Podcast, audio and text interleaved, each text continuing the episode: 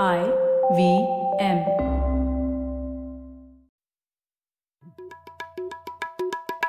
भाई हम हिंदुस्तानियों को बतियाना बड़ा पसंद है। बंगाली में अड्डा उड़िया में खोटी कन्नड़ा में हरटे और हिंदी में पुलियाबाजी। इस कला के लिए हमारी हर भाषा में एक शब्द है। तो प्रणय और मैं तो अक्सर मिलकर पुलियाबाजी करते ही रहते हैं। हमने सोचा कि आपको भी इसमें शामिल कर लिया जाए।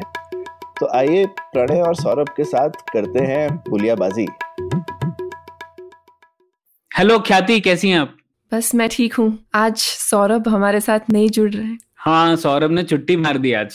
आज उनको हाँ। सजा मिलेगी छुट्टी मारने के बाद में। लेकिन खैर उनका नुकसान हो रहा है क्योंकि आज हम लोग एक ऐसे विषय पर बात कर रहे हैं जिसपे शायद अगले दस साल तक भी लोग बातें करते ही रहेंगे। और वो विषय है शायद भारत की सबसे महत्वपूर्ण अंतर्राष्ट्रीय रिश्ते के बारे में। भारत और अमेरिका के रिश्ते के बारे में। तो ठीक रहेगा ना ख्याति? आपको क्या लगता है? बिल्कुल हमने वैसे ये साल की शुरुआत ही बहुत सारा जियो पॉलिटिक्स डिस्कस करके की है।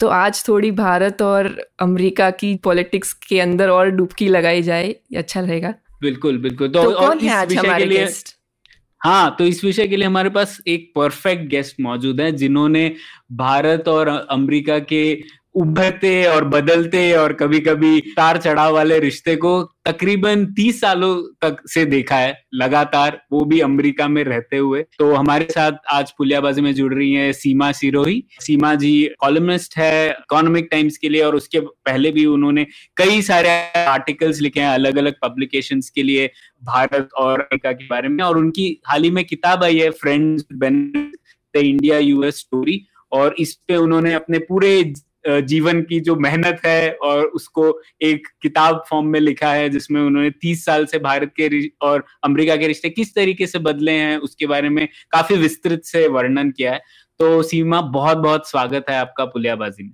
Thank you. बहुत बहुत धन्यवाद और I look forward to this discussion Seema सबसे पहले तो इसी बारे में जानना चाहेंगे कि आ, ये किताब लिखने का विचार कब आया आपको? कैसे आया तो मैं नहीं पूछूँगा क्योंकि आप तो इसके ऊपर काम कर ही रही है कब से। लेकिन कब आया और मतलब क्या सोच थी आपकी? किताब लिखने की क्यों? क्योंकि आपने तो कई सारे आर्टिकल्स लिखे हैं तीस सालों से आपने बताया है किस तरीके से रिश्ता बदल रहा है तो किताब क्यों? करीब तीन चार साल पहले मेरे एक दो दोस्त हैं उन्होंने कहा कि तुमको किताब लिखनी चाहिए। तो मैं तो सोचती थी कि मैं क्या लिखूँगी? मैंने सब कुछ तो रिपोर्ट कर ही दिया है उससे अब किताब में कैसे करा जाए? फिर पैंडेमिक आ गया।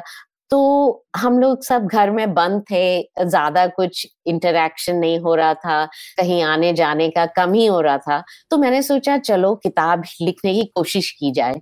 तो जो मेरे पास अपने सारे आर्टिकल्स का रिकॉर्ड था। मैंने रखे हुए थे पिछले तीस साल के। जब पहले पहले हम यहाँ आए तो टेलीग्राफ न्यूज़पेपर जो कैलकटा का है, उसके लिए काम करती थी। मैं वॉशिंगटन कॉरेस्पॉन्डेंट थी मैं उनके लिए। तो मैंने सोचा कि लिखी जाए किताब, फिर जब मैंने अपने पुराने आर्टिकल्स पढ़ने शुरू किए तो मेरे एक और रीजन भी मिल गया कि जो आप जैसे कह रहे थे ना, उतार चढ़ाव तो जब मैं पहली बार यहाँ आई थी तो हमारी जो रिलेशनशिप थी इंडिया और यूनाइटेड स्टेट्स की, वो बहुत मुश्किल जैसे मुश्किलों से भरी हुई रिलेशनशिप थी। हम लोग के डिसएग्रीमेंट्स ज़्यादा थे और अग्रीमेंट्स कम थे। तो इसको मैंने डिस्क्राइब किया है कि जैसे टेस्टी रिलेशनशिप हम लोग एक दूसरे पर चिल्लाते ज़्यादा थे। और फिर जो पिछले तीस साल में बदलाव आया है, वो मैंने देखा अपने अपने आप और उसको रिकॉर्ड भी किया। तो मैंने सोचा ये एक महत्वपूर्ण बात है कि इसे डॉक्यूमेंट किया जाए, इसे लिखा जाए इसके बारे में कि कहाँ से कहाँ तक गाड़ी पहुँच गई है। तो यही मेरे ज़्यादातर मोटिवेशन रहे। क्योंकि जब पहले यहाँ पे एक दो बातें हुआ करती थी दोनों के बीच में, दोनों देशों के बीच में। एक था कश्मीर दूसरा था नॉन प्रोलिफरेशन और तीसरा था ह्यूमन राइट्स के बारे में। तो वो हमको सिर्फ़ डांटते रहते थे अमेरिकन ज़्यादातर और हम लोग अपना डिफेंड करते रहते थे अपने आप को। तो जो सब्सटेंटिव इश्यूज़ थे उस पर कोई खास बात नहीं होती थी। पर अब वो बहुत कुछ बदल गया है तो ये जो किताब है मेरी, ये पूरा इसको ट्रेस करती है कि कहाँ से कहाँ तक पहुँच गए।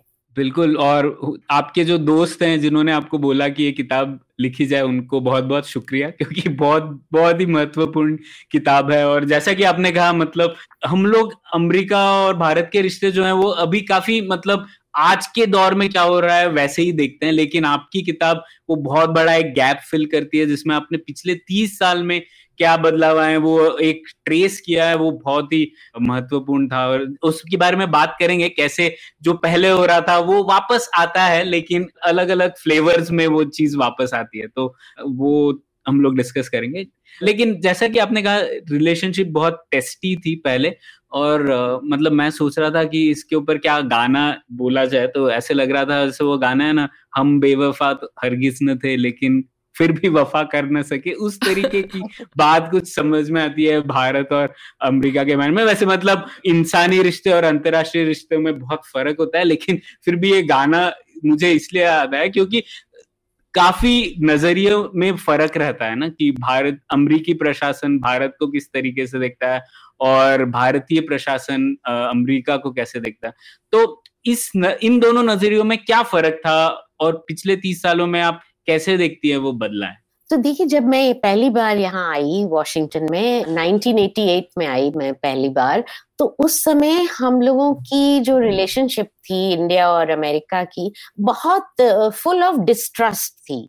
और हम एक दूसरे पे विश्वास नहीं करते थे किसी भी चीज़ के लिए। हम लोग एक दूसरे के बहुत सस्पिशियस थे, ये कहा जा सकता है।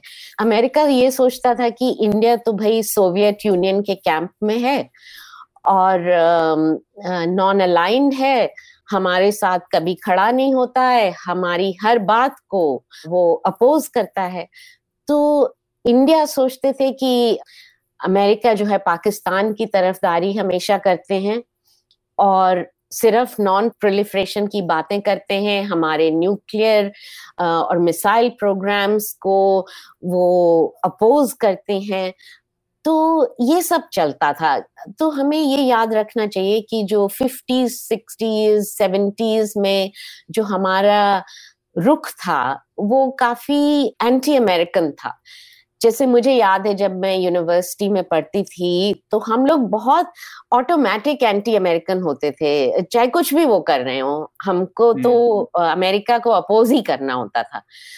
तो सब लोग हम ये सोचते थे कि ये सारी इनकी एम्बेसी है ये सीआईए एजेंट से भरी हुई है और सिर्फ़ हाँ। भारत को you you know know, Bharat को अंडरमाइन करने के लिए इनका फॉरेन पॉलिसी है। शातिर कैपिटलिस्ट है सब। हाँ तो वो समहाउ जो हमारा एंटी कलोनियल माइंडसेट था वो धीरे धीरे एंटी वेस्ट माइंडसेट बन गया। तो हर चीज़ अमेरिकन कॉरपोरेशन हो या अमेरिकन गवर्नमेंट हो हर एक पे हम थोड़ा सस्पिशियस थे।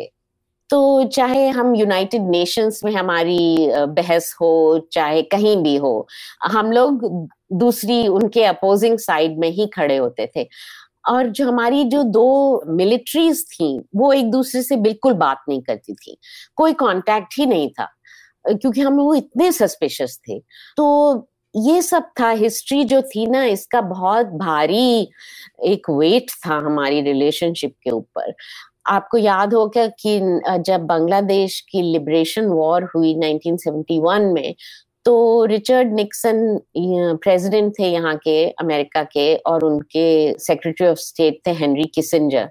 तो निक्सन और किसिंजर ने सेवेंथ फ्लीट भेजी थी बे ऑफ़ बंगाल में, हमको डराने के लिए अमेरिका इंडिया को डराने के लिए। तो वो सब जो उन्होंने काम किए। इससे इंडिया की फॉरेन पॉलिसी में ये एक बहुत सोर्स ऑफ़ डिस्ट्रस्ट हो गया। वो हम सोचते थे कि ये हमारे तरफ़ हॉस्टाइल हैं और पाकिस्तान को हमेशा सपोर्ट करते हैं। चाइना को भी सपोर्ट करते हैं पर हमको नहीं करते। तो ये हम्म। सब था। एकदम इंस्टिंक्टिवली हमारी जो थी अमेरिका के अगेंस्ट फॉरेन पॉलिसी थी।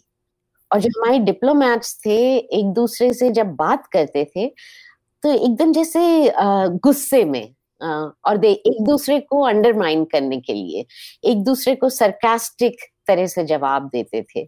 जैसे कि किसी बहस को जीतना है, ये नहीं करना है कि दोनों की रिलेशनशिप कैसे इम्प्रूव हो। थोड़ा सा जैसे आपने बताया कि भारत में भी ये डिस्ट्रस्ट था कि वो हमेशा यूएस हमेशा पाकिस्तान की तरफ़ ज़्यादा सॉफ्ट रहा है और चाइना को भी एट्टीज़ नाइन्टीज़ में काफ़ी हद तक उन्होंने चाइना के बहुत ज़्यादा जो भी उसका अग्रेशन थे उसको न, थोड़ा सा इग्नोर किया था अमेरिका ने। तो ये ये हमें भी भारत में भी उसकी वजह से भी थोड़ा वो ज़्यादा हो रहा था। तो इसका कारण क्या था यूएस की ओर से कि क्या सिर्फ़ ये था कि यूएस के जो अपने हित थे, वो ज़्यादा अलाइंड थे चाइना और पाकिस्तान क्या यही एक वजह थी कि क्योंकि ये सारा बैगेज था, क्या हमारे डिप्लोमेट्स हमारी बात उनकी तरफ़ ठीक से नहीं पहुँच पा रही थी? कुछ और रीजंस थे other than just our interest not being aligned as well हाँ ये बहुत बड़ी वजह थी कि हमारे जियो पोलिटिकल इंटरेस्ट अलाइन नहीं थे। उस समय अमेरिका जो है सोवियत यूनियन को के अगेंस्ट लड़ रहा था अफ़गानिस्तान में। तो वो हम्म। पाकिस्तान के थ्रू हथियार पैसा सब कुछ भेज रहा था मुजाहिदीन के लिए। तो हम लोग जो है हम भारत ने सोवियत यूनियन का इन्वेजन को कंडेम नहीं किया था। तो ये एक बहुत बड़ा डिफरेंस था। पाकिस्तान अमेरिका के लिए सब कुछ तय करने को तैयार था। तो उसमें पाकिस्तान का भी बहुत फ़ायदा था। उन्होंने बहुत पैसा बनाया इस वजह से और इंडिया को नीचा दिखाया और वो जो they basically fuel the fire against India at that time और पाकिस्तान को इतनी शय मिली हुई थी तो उन्होंने खूब टेररिज्म भी शुरू कर रखा था इंडिया के अगेंस्ट पर ये जो बात थी कि पाकिस्तान के यहाँ जितने टेररिस्ट ग्रुप्स हैं वो इंडिया पे अटैक करते हैं इस बात को अमेरिकन डिप्लोमैट सुनना ही नहीं चाहते थे वो जब इंडियन डिप्लोमैट्स उनको ये बताते थे तो वो जस्ट उनके एकदम इग्नोर कर देते थे इस बात क्योंकि हम्म। अमेरिका के हित में ये नहीं था कि ये बात रेज की जाए पाकिस्तान के साथ क्योंकि जो उनका ज़्यादा बड़ा गोल था वो था कि सोवियत यूनियन को कैसे हराया जाए। तो हम्म। उसमें पाकिस्तान उनका बिल्कुल साझेदार था। तो ये एक बहुत हम्म। बड़ा रीजन था। बाकी इंडिया के साथ हम उनकी कोई ना तो बिज़नेस थी ना कुछ। अमेरिकन कंपनीज़ को तो इंडिया ने बाहर निकाल दिया था। आपको याद हो आईबीएम को बाहर निकाल दिया था। हम्म। कोई ऐसा स्टेक होल्डर नहीं था वॉशिंगटन में जो कि इंडिया के लिए आर्ग्यू करे कि भाई इंडिया के साथ रिलेशनशिप अच्छी होनी चाहिए। पूरी यूएस हम्म। कांग्रेस में हमारा एक दोस्त था, सिर्फ़ एक। उनका नाम था कांग्रेसमैन स्टीफन सोलार्स। वो न्यूयॉर्क के थे और वो ही सिर्फ़ कहते थे कि भाई इंडिया से दोस्ती करनी चाहिए। बाकी सब इंडिया के अगेंस्ट ही आर्ग्यू करते थे क्योंकि हमने अफ़गानिस्तान में अमेरिका के अगेंस्ट स्टैंड लिया था। हाँ और एक बड़ी दिलचस्प बात लगी जब आपने बात की थी रिचर्ड ने की तो जैसा कि आपने किताब में बताया कि उस दौरान रिपब्लिकन्स जो थे, वो भारत के काफ़ी विरुद्ध थे, लेकिन डेमोक्रेट्स थोड़ा मतलब ठीक है, इतने विरुद्ध नहीं थे। लेकिन फिर जब बात आई 1990s में तो डेमोक्रेट्स से क्लिंटन वगैरह वो काफ़ी भारत के विरुद्ध ऐसे परसेप्शन तो ऐसा था। और फिर उसके बाद जॉर्ज बुश और भारत के रिश्ते के बारे में तो सब लोग जानते ही हैं कैसे भारत और अमेरिका वापस आ, आ गए। तो आप थोड़ा डोमेस्टिक पॉलिटिक्स के बारे में बताइए ना। डेमोक्रेट्स और रिपब्लिकन्स का भारत की तरफ़ रवैया किस तरीके से बदला है? तो देखिए जब एटीज और नाइन्टीज में डेमोक्रेट्स के लिए कश्मीर एक बहुत बड़ा इशू था, क्योंकि पाकिस्तान उन्हें यही बता रहा था कि कश्मीर उठाइए कश्मीर उठाइए। तो वो पाकिस्तान को शह दे रहे थे और उन्होंने कश्मीर हमेशा हमारे साथ उठाया। और वहाँ पे जो इंडियन आर्मी की बहुत बड़ी प्रेजेंस थी कश्मीर में, अभी भी है तो वो कहते थे अमेरिकन की ह्यूमन राइट्स वायलेशंस हैं और कश्मीर डिस्प्यूटेड टेरिटरी है और इस पे बातचीत आपको पाकिस्तान के साथ करनी चाहिए। बहुत प्रेशर डालते थे। और बिल क्लिंटन की पहली असिस्टेंट सेक्रेटरी ऑफ़ स्टेट थी एक लेडी उनका नाम था रॉबिन रेफल। तो उन्होंने तो यहाँ तक कहा कि इंस्ट्रूमेंट ऑफ़ एक्सेशन जो है जो कश्मीर के महाराजा ने इंडिया के साथ साइन किया वो ही क्वेश्चनेबल है। हम उसको नहीं मानते। तो उससे एक बहुत बड़ा कंट्रोवर्सी हो गई और पूरा हम हम लोग की रिलेशनशिप बहुत नीचे चली गई क्योंकि अब जो इतना फंडामेंटल बात को वो क्वेश्चन कर रहे थे क्लिंटन एडमिनिस्ट्रेशन पर उसमें उनका अपना रीजंस थे, वो पाकिस्तान को शह दे रहे थे और भी ज़्यादा। और उस समय आपको याद होगा, हुरियत कॉन्फ्रेंस नई चली थी वहाँ कश्मीर में। तो रेफल जो थी असिस्टेंट सेक्रेटरी बनने से पहले वो यूएस एम्बेसी में काम करती थी दिल्ली में। तो हुरियत लीडर्स को खूब मिला करती थी। रोज मतलब काफ़ी उनकी रिलेशनशिप थी उनके साथ तो उनको भी बहुत सपोर्ट दिया करती थी। तो ये सब हो रहा था उस समय। और फिर इंडिया के न्यूक्लियर टेस्ट हुए 1998 में। उसके बाद तो पूरा ही हमारे अगेंस्ट क्लिंटन एडमिनिस्ट्रेशन ने uh, बहुत एक्शंस लिए सैंक्शंस हमारे ऊपर डाली। 160 करीब इंडियन एंटिटीज uh, को ब्लैकलिस्ट कर दिया कि उनके साथ कोई बिज़नेस नहीं हो सकती उनके साथ हम उनको कुछ भी नहीं हम बेचेंगे ऐसा ऐसा हुआ तो रिलेशनशिप हम्म। बहुत नीचे चली गई और जो प्राइम मिनिस्टर वाजपेयी ने एक चिट्ठी लिखी थी क्लिंटन को ये एक्सप्लेन करते हुए कि क्यों हमने टेस्ट किए हैं उसमें उन्होंने चाइना का रीजन दिया था कि चाइना हमारे सिर पे बैठा है और उन का और पाकिस्तान के बीच में जो न्यूक्लियर सहयोग चल रहा है, इससे हमारी सिक्योरिटी बहुत थ्रेटन होती है। इस वजह से हमारे को ये करना पड़ा। तो क्लिंटन व्हाइट हाउस ने वो लेटर लीक कर दिया न्यूयॉर्क टाइम्स को इमीडिएटली और वाजपेयी को एम्बेरस करा। तो ये सब हो रहा था। उसके बाद धीरे धीरे डायलॉग शुरू हुआ दोनों के बीच में।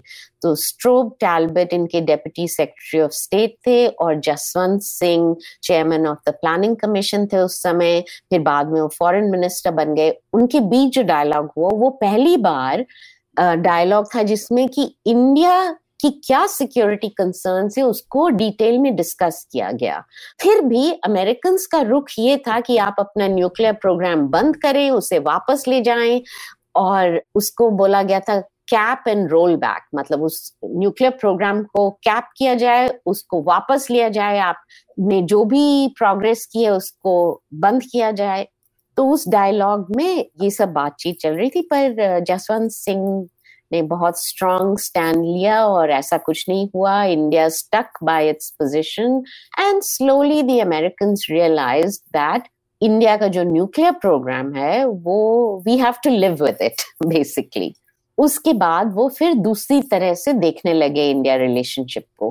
बाकी यूएस कांग्रेस में भी कुछ चेंजेस आए। वहाँ जब सैंक्शंस लगी इंडिया के ऊपर तो जो अमेरिकन डोमेस्टिक लॉबी है फार्मर्स लॉबी है उन्होंने ये आर्ग्यू किया कि भाई हमें तो भाई गेहूँ बेचना है इंडिया को आप अपनी सैंक्शन वैंक्शन भूलिए और ये जो हमारे फार्मर्स हम्म। को बड़ी चोट पहुँच रही है तो ये सब बातचीत होने लगी और उस समय जो बाइडन जो प्रेसिडेंट है उस समय वो सेनेटर हुआ करते थे और उन्होंने एक बहुत बढ़िया बात कही उन्होंने कहा कि देखिए इंडिया जितनी बड़ी कंट्री है इतनी बड़ी कंट्री हम्म। से आप दुश्मनी नहीं रख तो उन्होंने एक लेटर लिखा बहुत इंपॉर्टेंट लेटर था वो उस समय। तो फिर धीरे धीरे बातचीत का रुख बदला उनको थोड़ी समझ आई कि भाई China is a big factor in India security concern और फिर हुआ कारगिल कारगिल वॉर जब हुई तो उसमें Bill Clinton president Bill Clinton ने एक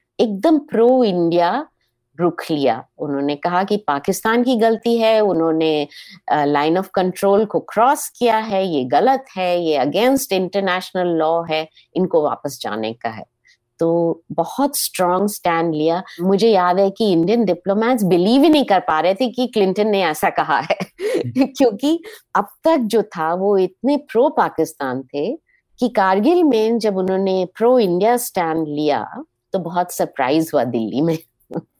तो फिर धीरे हम्म, धीरे हम्म। बात मतलब बदलती रही रिलेशनशिप बदलने लगी तो क्या कारगिल कॉन्फ्लिक्ट में भारत ने जो संयम दिखाया और एलओसी नहीं क्रॉस की उसा उसका शायद हमें कुछ फ़ायदा मिला कि अमेरिकी एडमिनिस्ट्रेशन का हमें देखने का नज़रिया उसकी वजह से बदला कि जैसे आपने कहा कि उनके कमर्शियल इंटरेस्ट भी थे धीरे धीरे तब तक बनने लगे थे तो वो दोनों का मिक्सचर कहीं काम किया होगा?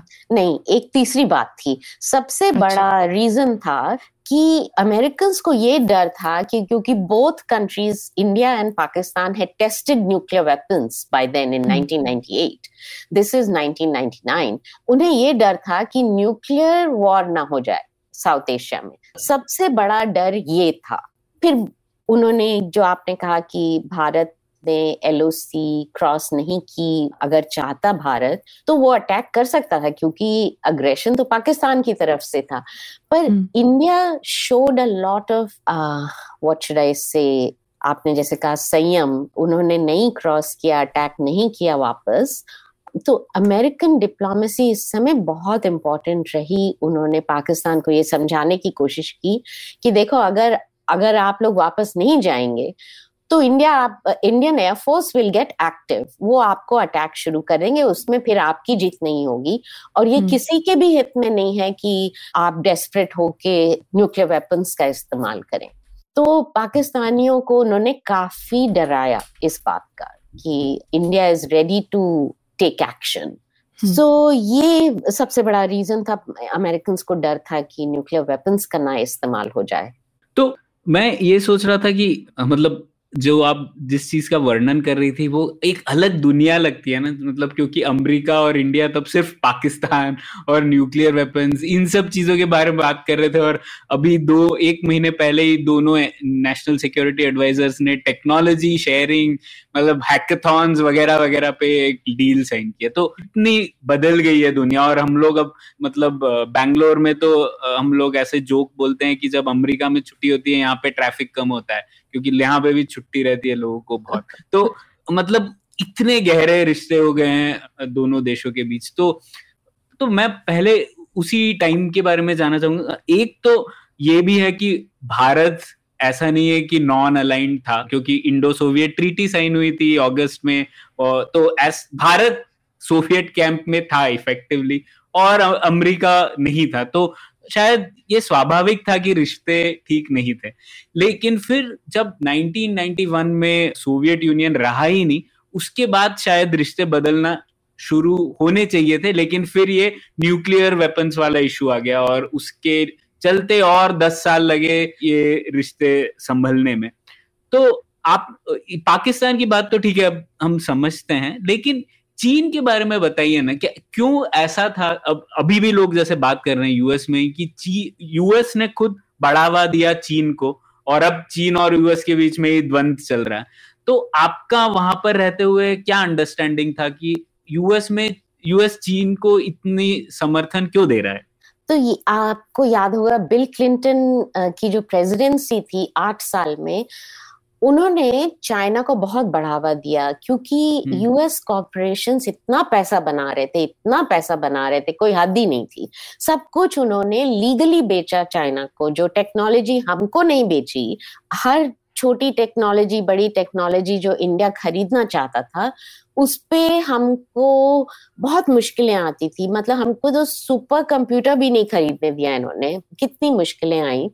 क्योंकि हमने न्यूक्लियर नॉन प्रोलिफरेशन ट्रीटी को साइन नहीं किया था। तो ये एक बहुत बड़ा रीजन था, जिसकी वजह से टेक्नोलॉजी डुअल यूज़ टेक्नोलॉजी जिसको कहते हैं, वो हमको बेच नहीं सकते थे American at least that's what they use to say the reason they used पर चाइना के बारे में ऐसा कुछ नहीं था। China is a nuclear weapons power it's one of the five permanent members of the UN security council तो और 1969 में वो सोवियत साइनो स्प्लिट भी हो गया तो भी उनको फ़ायदा हो गया शायद हाँ तो जो अमेरिका ने चाइना के ऊपर ओपनिंग की ना जो निक्सन ने की वो हम्म। एक अमेरिका के लिए बहुत बड़ी फॉरेन पॉलिसी जीत मानी जाती है इनके दिमाग हम्म। में क्योंकि इन्होंने कम्युनिस्ट ब्लॉक को बीच में से तोड़ दिया राइट कि चाइना हम्म। इनकी तरफ़ आ जाएगा और सोवियत यूनियन अकेले रह जाएगा। तो फिर ये बढ़ावा देने लगे कि टेक्नोलॉजी बेचो इनके साथ व्यापार ज़्यादा बढ़ाओ। फिर होप ये था इनकी उम्मीद ये थी कि अगर हम चाइना के साथ रिलेशंस ज़्यादा बढ़ाएँगे तो चाइना हमारी तरह बन जाएगा डेमोक्रेटिक बन जाएगा धीरे धीरे और जो रिफॉर्म्स चाहते हैं चाइनीज़ कम्युनिस्ट सिस्टम में, उनको बढ़ावा मिलेगा। अगर अमेरिका उनके साथ रहेगा, उनको थोड़ा शह देगा। तो ये सोच था उस समय। और कॉरपोरेशन तो ये बिल्कुल मानते थे कि हाँ हाँ बेचेंगे, हम तो इतना पैसा बना रहे थे कि कोई हद ही नहीं है। तो इस समय यहाँ तक बात पहुँच गई कि Chinese penetrated US defence labs even इतनी हम्म। खुली छूट थी चाइना को कि वो यहाँ पे किस किस को नहीं भेजा उन्होंने। हर जगह उनके मॉल्स थे। जो यहाँ की लॉस एलमोस डिफेंस लेबोरेटरी है जो इनकी बहुत महत्वपूर्ण रिसर्च डिफेंस रिसर्च की लेबोरेटरी है उसमें एक वेपन था W eighty eight nuclear weapon warhead जिसको कहते हैं। वो भी चाइना ने चुरा लिया। वो तो जब चाइना ने नेक्स्ट टेस्ट किया तो अमेरिकन ने जब देखा उसका डेटा तो उन्हें लगा कि ये तो हमारा ही वॉर हेड है। ये तो इन, क्योंकि ये लोग सोचते थे कि चाइना अभी इतना डेवलप इतना छोटा सा वॉर हेड डेवलप करने के लिए उसमें बहुत साल लगेंगे चाइना को। पर जब उन्होंने ये टेस्ट देखा, उसका रिजल्ट्स देखे तो इन्हें पता चला कि हाँ ये तो इन्होंने किसी तरह से ले लिया है।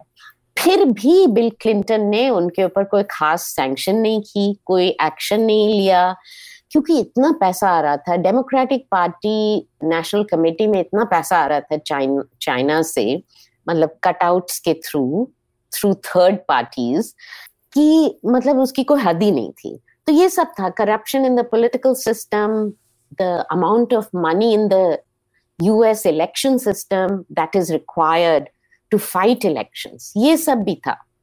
तो बहुत सारे रीजंस थे कि इन्होंने चाइना के ऊपर कोई एक्शन ही नहीं लिया। जबकि पता था इन्हें क्या हो रहा है। क्योंकि यूएस इंटेलिजेंस एजेंसीज मतलब 1990 से बता रही थी इनको कि China is sending missiles to Pakistan China is selling missiles to Iran जो कि इनका दुश्मन देश माना जाता है अमेरिका का। फिर भी क्लिंटन ने कोई एक्शन नहीं लिया। किसी तो अब हम्म। हम्म। तो अब कहानी में लाते हैं हीरो को तो जॉर्ज बुश जॉर्ज बुश के टाइम पे जैसे आपने कहा है कि अभिषेक सिंघवी ने तो ये भी कहा था कि भारत रत्न मिलना चाहिए जॉर्ज बुश को तो। मतलब क्यों ऐसे था क्यों जॉर्ज बुश भारत क्या उन, उनकी सोच में क्या अलग चीज़ थी कि वो बोल रहे थे कि भारत को बढ़ावा देना चाहिए और भारत के साथ रिश्ते और बेहतर करने चाहिए तो जब ये न्यूक्लियर वॉर हेड की चोरी हुई यहाँ से उस समय रिपब्लिकन पार्टी की आँखें खुल गईं उन्होंने हम्म। काफ़ी क्लिंटन को डांट लगाई लेटर्स लिखे और डिमांड करी कि इन्वेस्टिगेशन हो तो रिपब्लिकन पार्टी में एक दो लोग ऐसे थे जो कि इस बारे में बात उन्होंने शुरू करना शुरू कर दी कि भाई चाइना हमारे को आ, हमारे यहाँ से इतनी चीज़ें ले रहा है ये यूएस के स्ट्रेटेजिक इंटरेस्ट में नहीं है ये बात। तो इसको बंद करना चाहिए। तो न्यूट गिंगरिच उस समय स्पीकर ऑफ़ द हाउस थे, वो रिपब्लिकन थे, उन्होंने भी चिट्ठी लिखी क्लिंटन को कि इसको ध्यान में रखिए आप। तो जब जॉर्ज डब्ल्यू बुश थे, उनकी जब उन्होंने इलेक्शन जीता, उनकी जो ब्रेन ट्रस्ट थी इसको, जिसको माना जाए, उसमें कई लोग ऐसे थे जो कि चाइना को अलग तरह से देखते थे डेमोक्रेटिक पार्टी की जैसे नहीं देखते थे, वो चाइना को राइवल समझते थे। तो जैसे रॉबर्ट ब्लैकवेल जो फिर इंडिया में एम्बेसडर रहे कॉन्डलीजा राइस और भी कई लोग थे जो कि चाइना के बारे में उनका अलग सोच था। दूसरा जॉर्ज डब्ल्यू बुश का ये सोच था कि भाई इंडिया इतनी बड़ी डेमोक्रेसी है, इतनी बड़ी देश, इतना बड़ा देश है, हमारी उसके साथ दोस्ती क्यों नहीं है? ये सवाल उन्होंने अपनी ब्रेन ट्रस्ट को पोज किया कि भाई, ऐसा क्यों नहीं है कि हम बेहतर दोस्त नहीं हैं? तो जब वो आए अपने व्हाइट हाउस में, उनकी एडमिनिस्ट्रेशन शुरू हुई तो ये उनका बैकग्राउंड था। तो वो ऑलरेडी पॉजिटिवली सोचते थे इंडिया के बारे में compare to the Democratic Party compared to the democratic candidate who was running for president. तो ये था ये बहुत बड़ा एक डिफरेंस था। फिर तो उन्होंने हीरो वाला काम कर ही दिया जैसे आप जानते हैं। फ़र्स्ट बुश एडमिनिस्ट्रेशन में तो उनका दिमाग उनका जो फोकस था वो नाइन इलेवन हो गया उनके आते ही कुछ ही महीनों में नाइन इलेवन हो गया। तो हम्म। उनका फोकस इंडिया से थोड़ा सा हट के पाकिस्तान पे दोबारा चल गया, चला गया, अफ़गानिस्तान पे चला गया। पर सेकेंड एडमिनिस्ट्रेशन में उन्होंने ये न्यूक्लियर डील की इंडिया के साथ। पर जो ग्राउंड वर्क था, उनकी फ़र्स्ट एडमिनिस्ट्रेशन में हो गया था। दो तीन एग्रीमेंट साइन हो गए थे इंडिया के साथ, जिसके बेसिस पे फिर न्यूक्लियर डील हुई तो मैंने एक और कारण सुना है मैं जानना चाहता हूँ उसमें कुछ सच है कि नहीं कि क्योंकि वो टेक्सस में गवर्नर थे ना शायद जॉर्ज बुश और हाँ. उस वहाँ पर टेक्सास में उनका ये अनुभव था कि जो भारतीय लोग हैं इंडियन अमेरिकन या इंडियन उनका काफ़ी समाज में काफ़ी पॉजिटिव रोल था डॉक्टर्स वगैरह काफ़ी थे तो उसी टाइम से उन जो उनका एक्सपीरियंस था कि भारतीय लोग का काफ़ी सकारात्मक योगदान रहता है और रह सकता है। तो वो भी उनको सेटअप किया अच्छे रिश्तों के लिए भारत और तो इसमें कुछ सच है क्या? आपने भी सुना है ऐसा? हाँ सुना है, क्योंकि उनके सबसे बड़े one of the big donors George W Bush के कैंपेन में जिन्होंने काफ़ी पैसा दिया, वो एक इंडियन डॉक्टर ही थे। जैक जकारिया उनका शायद नाम था। तो बुश फैमिली के साथ और जकारिया फैमिली के बहुत आने जाने का संबंध था। बहुत पास की दोस्ती थी। तो जॉर्ज डब्ल्यू बुश का बहुत पॉजिटिव एक्सपीरियंस था इंडियन अमेरिकन कम्युनिटी के साथ। और टेक्सास में तो बहुत, काफ़ी बड़ी कम्युनिटी है। नंबर्स के, अगर देखा जाए, वहाँ काफ़ी लोग जाके सेटल हुए हैं। तो दैट वाज यस ये सच है कि उनका आना जाना था इंडियन अमेरिकन के साथ। एक चीज़ मुझे आपको पूछनी थी, जो मुझे काफ़ी इंटरेस्टिंग लगी आपकी किताब में पढ़ के, जैसे लॉबिंग के बारे में आपने काफ़ी जगह पे लिखा है, और जैसे हम भारत में थोड़ा तो जानते हैं लॉबिंग के बारे में कि काफ़ी कॉरपोरेशंस लॉबिंग करती है अपनी पॉइंट ऑफ़ व्यू गवर्नमेंट को रखने के लिए। लेकिन मुझे थोड़ा सा जान के ताजुब हुआ कि इवन देश भी वहाँ पे अपने लॉबिस्ट रखते हैं कि, क्योंकि मुझे हमेशा लगता था कि हाँ ठीक है, अगर आपका एक एम्बेसडर है जो आपकी बात वहाँ पे दूसरे एडमिनिस्ट्रेशन एडमिनिस्ट्रेशन तक पहुँचाएगा, लेकिन शायद उससे काम नहीं बनता है और वहाँ देशों को भी अपनी लॉबिंग वहाँ करनी पड़ती है through a proper American intermediator in some way तो ये थोड़ा सा, ये डायनामिक्स क्या होता है, कुछ शेयर कर पाएँगे और इस पर हाँ लॉबिंग अमेरिकन पॉलिटिकल लाइफ का बहुत बड़ा हिस्सा है। और हमको ये जैसे कहते हैं ना when in Rome do as Romans do तो कोई भी अम्बेसडर के पास इतनी इतना टाइम नहीं है कि वो इत, दिन में इतने घंटे ही नहीं है कि अगर वो अगर 24 घंटे भी काम करें यूएस गवर्नमेंट के हर एजेंसी पे अपना पॉइंट ऑफ़ व्यू बता सकें। हो ही नहीं सकता ये। तो स्पेशली यूएस कांग्रेस में, वहाँ पे 535 लोग हैं। 100 सेनेटर्स एंड 435 कांग्रेसमैन अब कौन, कैसे आप करेंगे?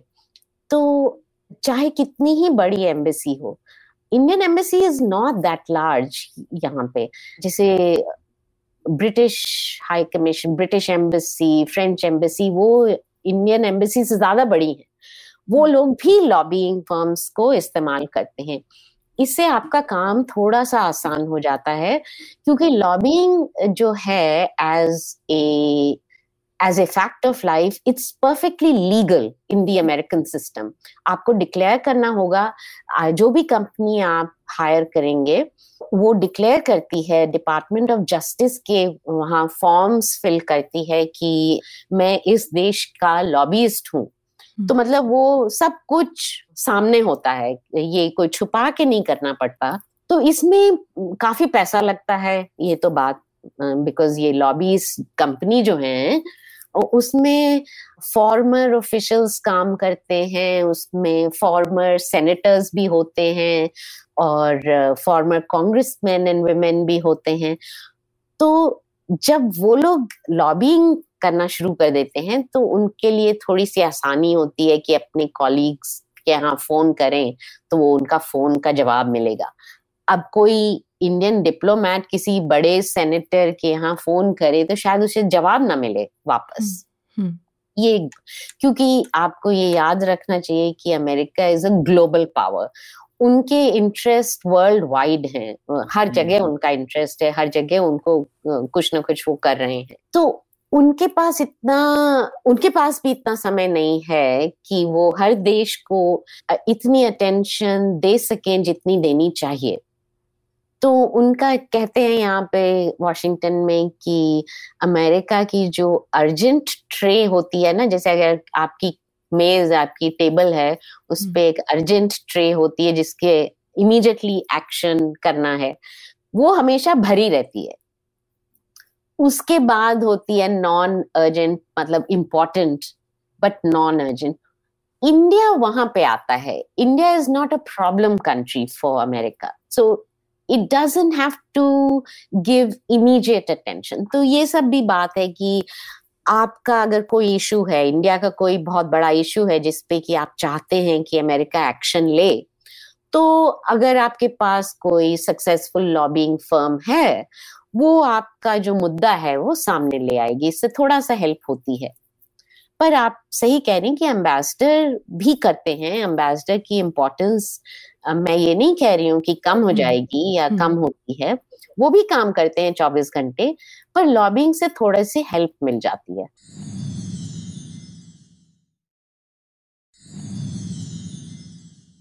अब मुझे कुछ सवाल पूछने थे। मतलब जैसे कि हम लोग अभी तक बात कर रहे थे क्या फ़र्क है दोनों देशों के रिश्तों में? लेकिन हम सब मानते हैं कि भारत और अमेरिका के रिश्ते और करीब होने चाहिए। बहुत अच्छा होगा सब हम दोनों देशों के लिए। और जैसा के सुब्रमण्यम जो कि हमारे अभी के विदेश मंत्री के पिता जो और, और जो जिन्होंने न्यूक्लियर डॉक्ट्रिन में उनका काफ़ी योगदान रहा वो उन्होंने लिखा भी था कि अगर विश्व ऐसा होगा जिसमें यूएस नंबर वन रहेगा और चीन शायद नंबर दो पे तो भारत के हित में यही है कि हम लोग अमेरिका को अव्वल नंबर पर बनाए रहे ज़्यादा से ज़्यादा समय तक। तो हम लोग तो ज़्यादातर उसी चीज़ से मानते हैं, लेकिन भारत में जैसा कि आपने कहा, अभी भी बहुत ज़्यादा एंटी अमेरिकनिज्म है और आते रहता है वो बार बार तो मैं कुछ ऐसे आर्ग्यूमेंट्स आपके सामने रखता हूँ, जो वो लोग बोलते हैं। और मैं आपसे सुनना चाहता हूँ कि आपका क्या नज़रिया है तो जैसे एक आर्ग्यूमेंट लोग बोलते हैं कि अमेरिका को सपोर्ट दोगे तो वो अपनी जंग में तुमको भी खींच लेगा। और तो इसके बारे में आप आप क्या कहते हैं? अरे, कैसे खींच लेगा? हम कोई ट्रीटी अलाई थोड़ी ना बनने जा रहे हैं उनके साथ। तो ट्रीटी एलाई भी बने, उसमें हमेशा एक क्लॉज होता है कि अगर आपको कुछ नहीं करना है तो आपको वो फोर्स नहीं कर सकते करने के लिए। इंडिया एक इतना बड़ा देश है कि उसे कोई मतलब हाथ पकड़ के कहीं नहीं ले जा सकता। उसके अपने इंटरेस्ट हैं, वो अपने इंटरेस्ट के लिए काम करेंगे।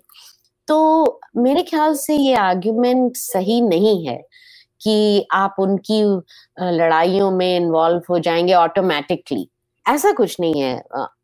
कितनी बार अमेरिका ने हमसे पूछा इराक में हम्म। जाने के लिए अगर आपको याद होगा। जब Iraq war George W Bush ने लॉन्च की तो वो चाहते थे कि जब सदाम हुसैन हट गए उनको हटा दिया गया जो बाकी वो वापस आना चाहते थे अमेरिकन ट्रूप्स को वापस लाना चाहते थे कि जिससे ये ना लगे कि अमेरिका इज़ ऑक्यूपाइंग इराक। तो उन्होंने इंडिया से भी पूछा था बहुत आगे तक बात पहुँच गई थी।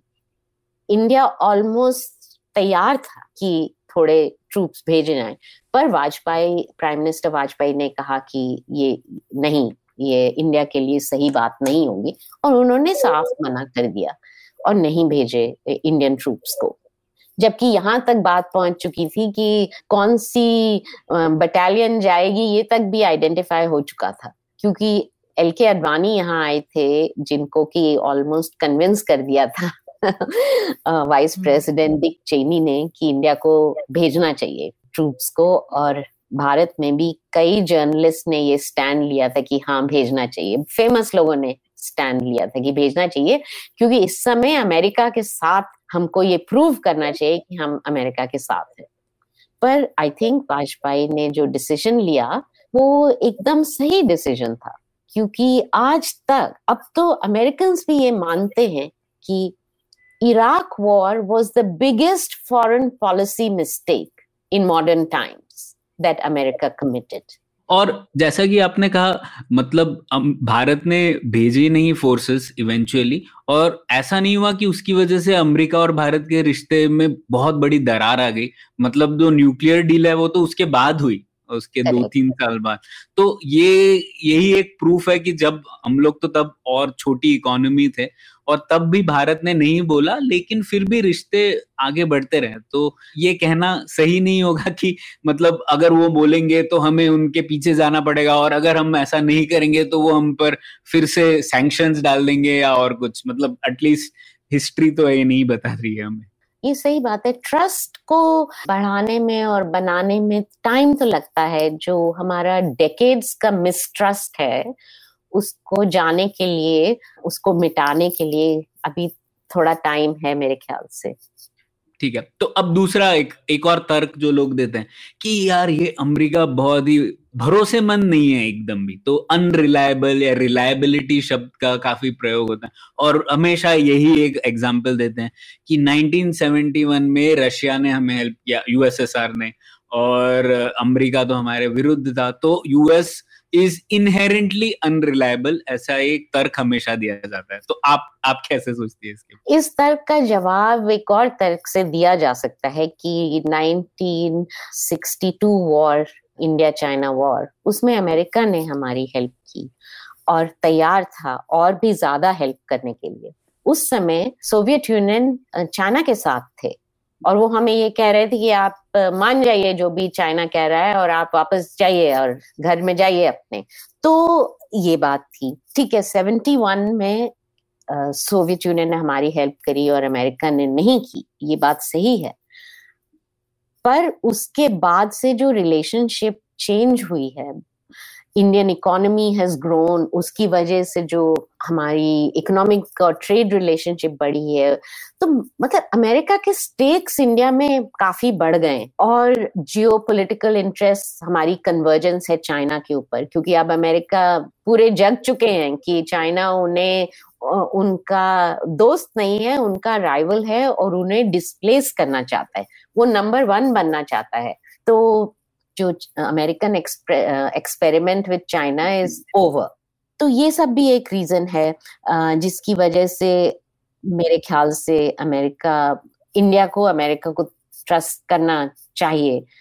और हम्म। करना पड़ेगा। हमारे पास चॉइस हम्म। क्या है आप ये बताइए हमारे हम्म। सर पे बैठे हैं चाइना गलवान के बाद 2020 के बाद जो हुआ है लाइन ऑफ़ एक्चुअल कंट्रोल पे वो आप देख ही सकते इतना कुछ लोग तो ये मानते हैं कि उन्होंने काफ़ी टेरिटरी ले ली है आ, इंडिया की उस पर हम पेट्रोलिंग नहीं कर सकते अब जो पहले करते थे हम्म।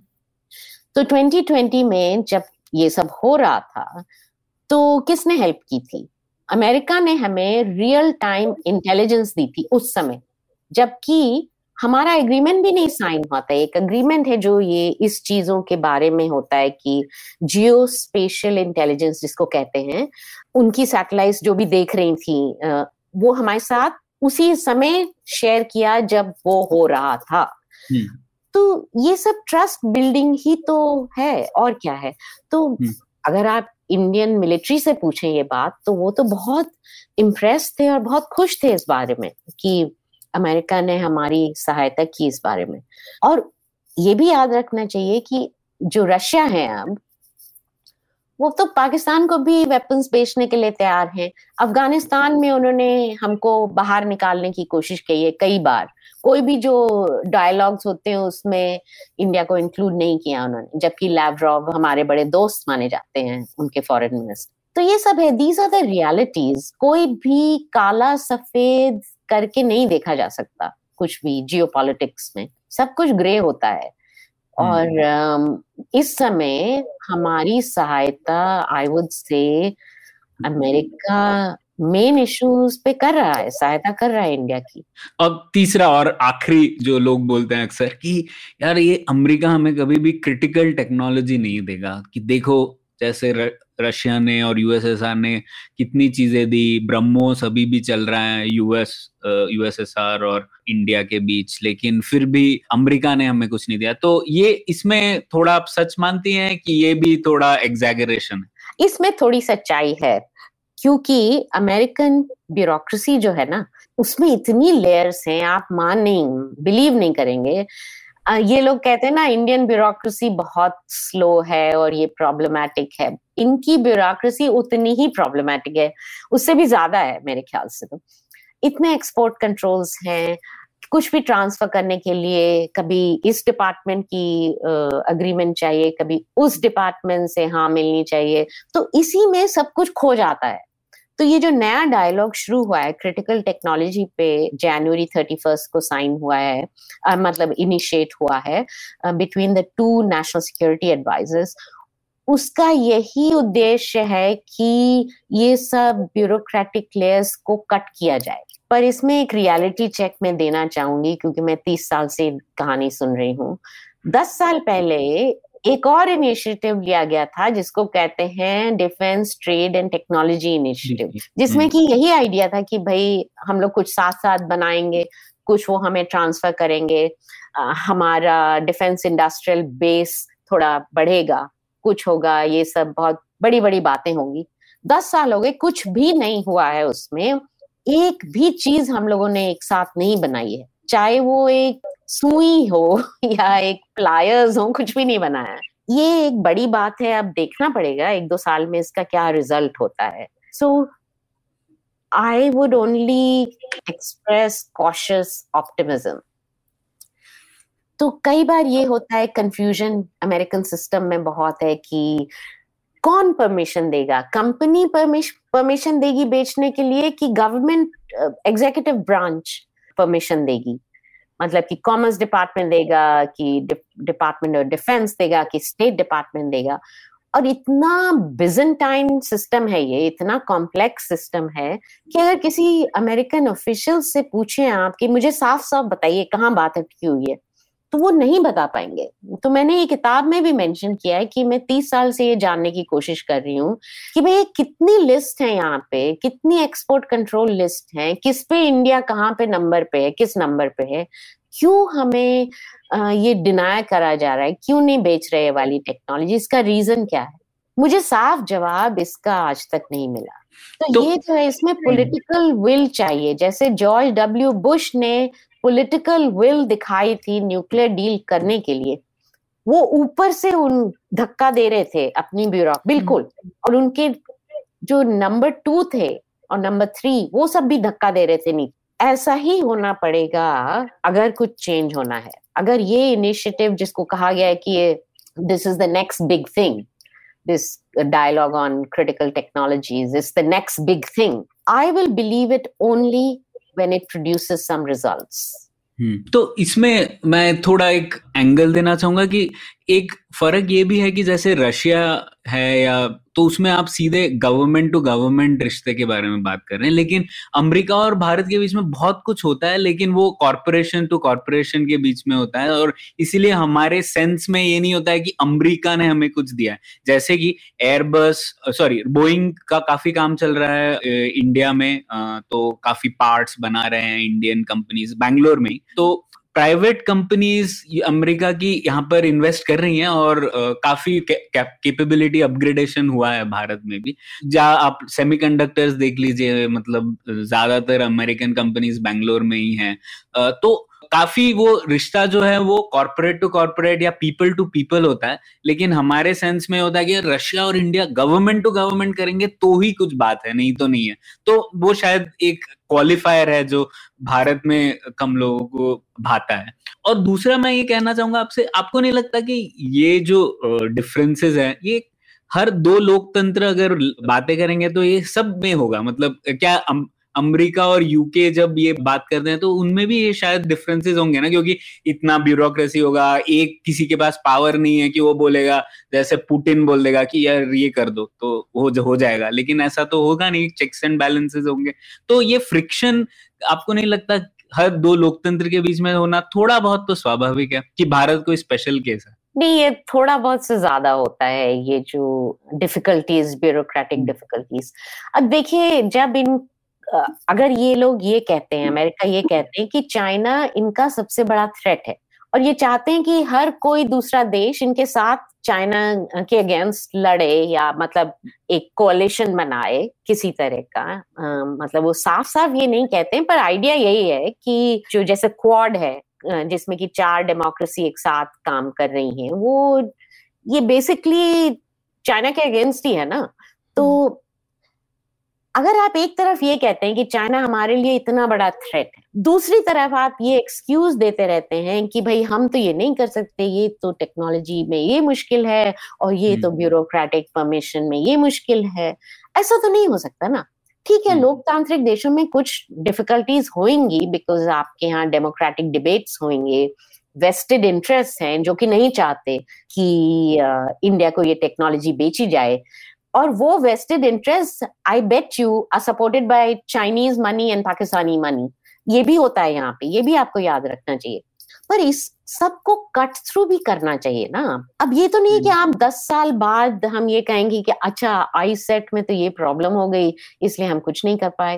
भाई world is changing so fast you can't make that any more in my opinion that mm. we, uh, we are democratic polities uh, therefore we can't do x y and z. You better do it because दूसरी जगह तो काम बहुत तेज़ी से चालू है।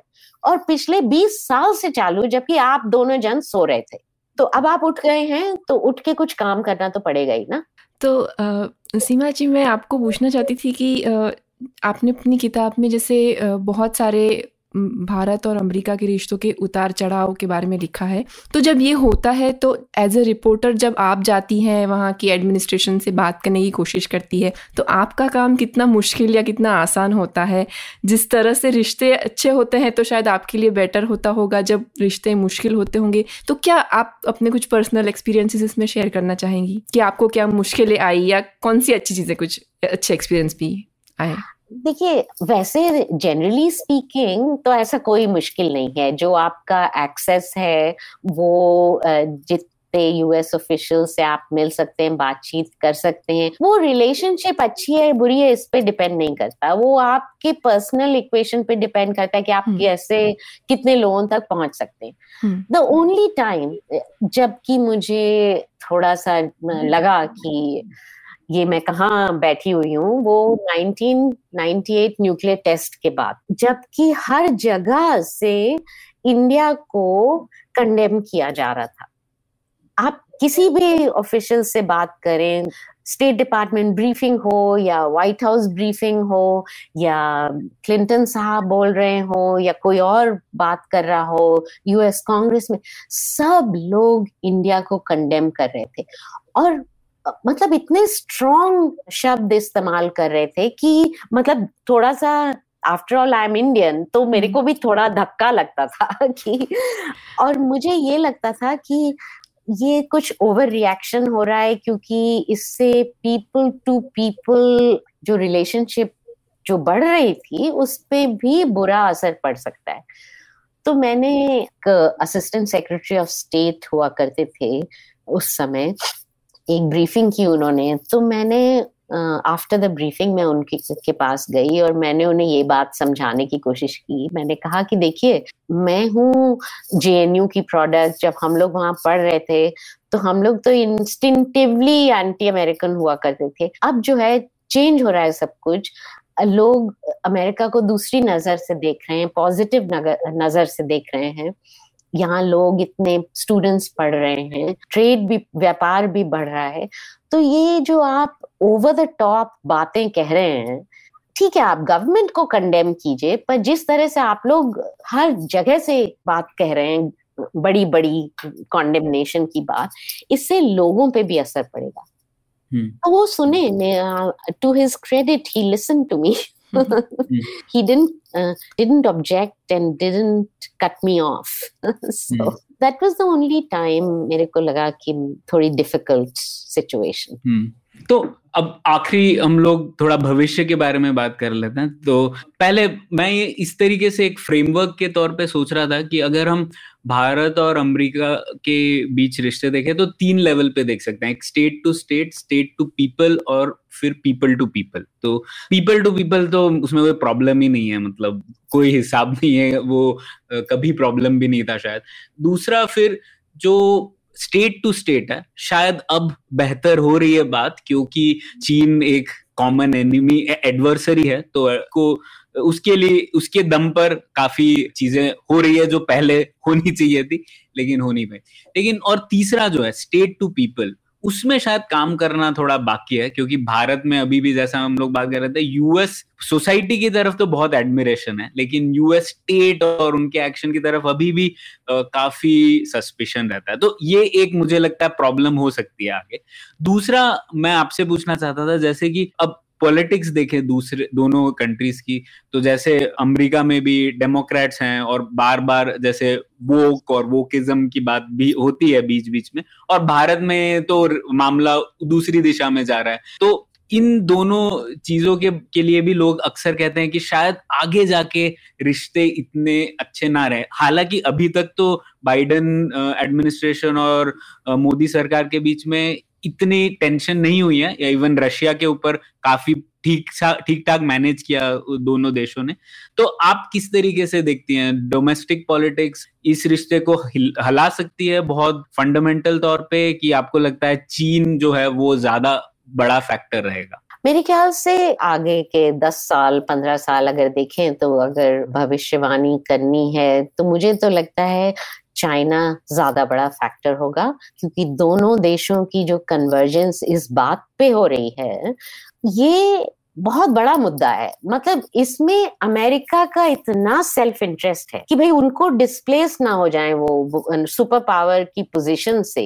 अगर देखा जाए तो चाइना अमेरिका को डिस्प्लेस ही करना चाहता है ना कि वो बाय 2025 ये करेंगे बाय 2030 वो करेंगे। उनकी navy Chinese navy already American navy से ज़्यादा बड़ी है। तो ये सब जो हो रहा है इस वजह से अमेरिका के लिए ये rivalry with China is extremely important और दोनों रिपब्लिकन एंड डेमोक्रेट्स बात पे सहमत हैं। हम्म। मतलब कोई इसमें डिफरेंस नहीं है दोनों में ज़्यादातर।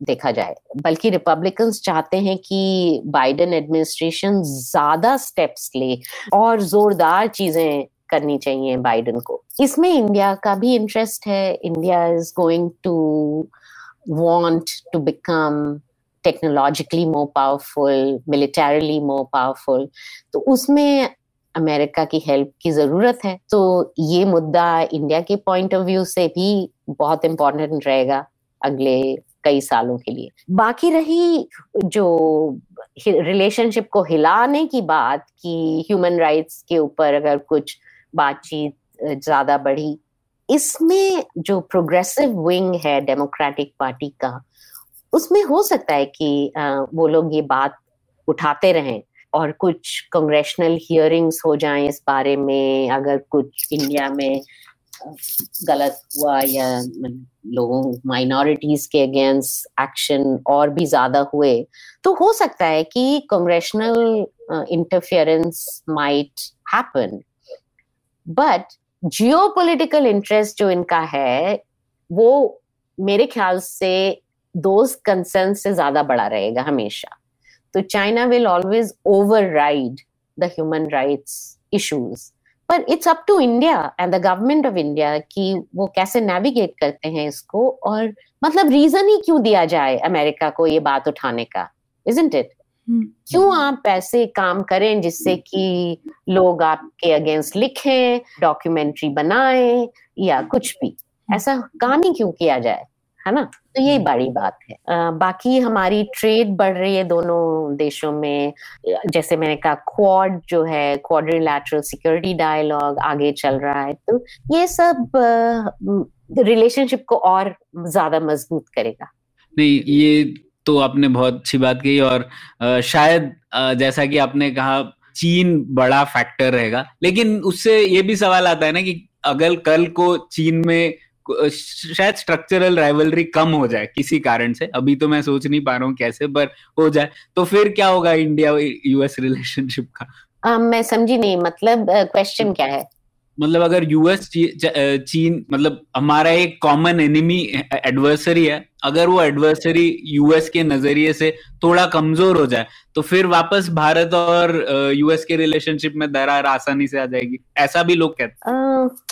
मैं तो नहीं ये सोचती ऐसा क्योंकि जो यूएस चाइना राइवलरी है उसको रिजॉल्व करने के लिए उसको सुलझाने के लिए अभी तो बहुत साल लगेंगे राइट हम्म। कि मतलब क्या स्ट्रैटेजी क्या है अमेरिका की इस समय थोड़ा सा डीकपलिंग करें कि अपनी इकोनॉमी को चाइना पे डिपेंडेंट थोड़ा कम करें सप्लाई चेन्स को कहीं और देशों में ले जाएँ, जिससे कि चाइना एक जो वर्ल्ड की फैक्ट्री बन गया था, वो थोड़ा कम हो जिससे हम सबकी डिपेंडेंस चाइना पे कम हो।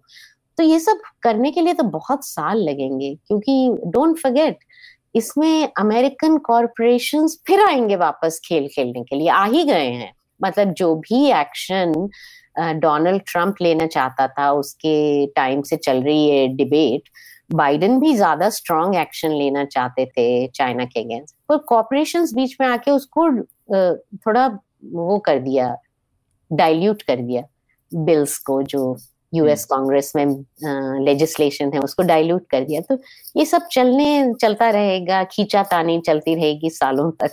एज फॉर मेरे ख्याल से जो जिनको आप रेफर कर रहे हैं वो जी टू की बात कर रहे हैं शायद है?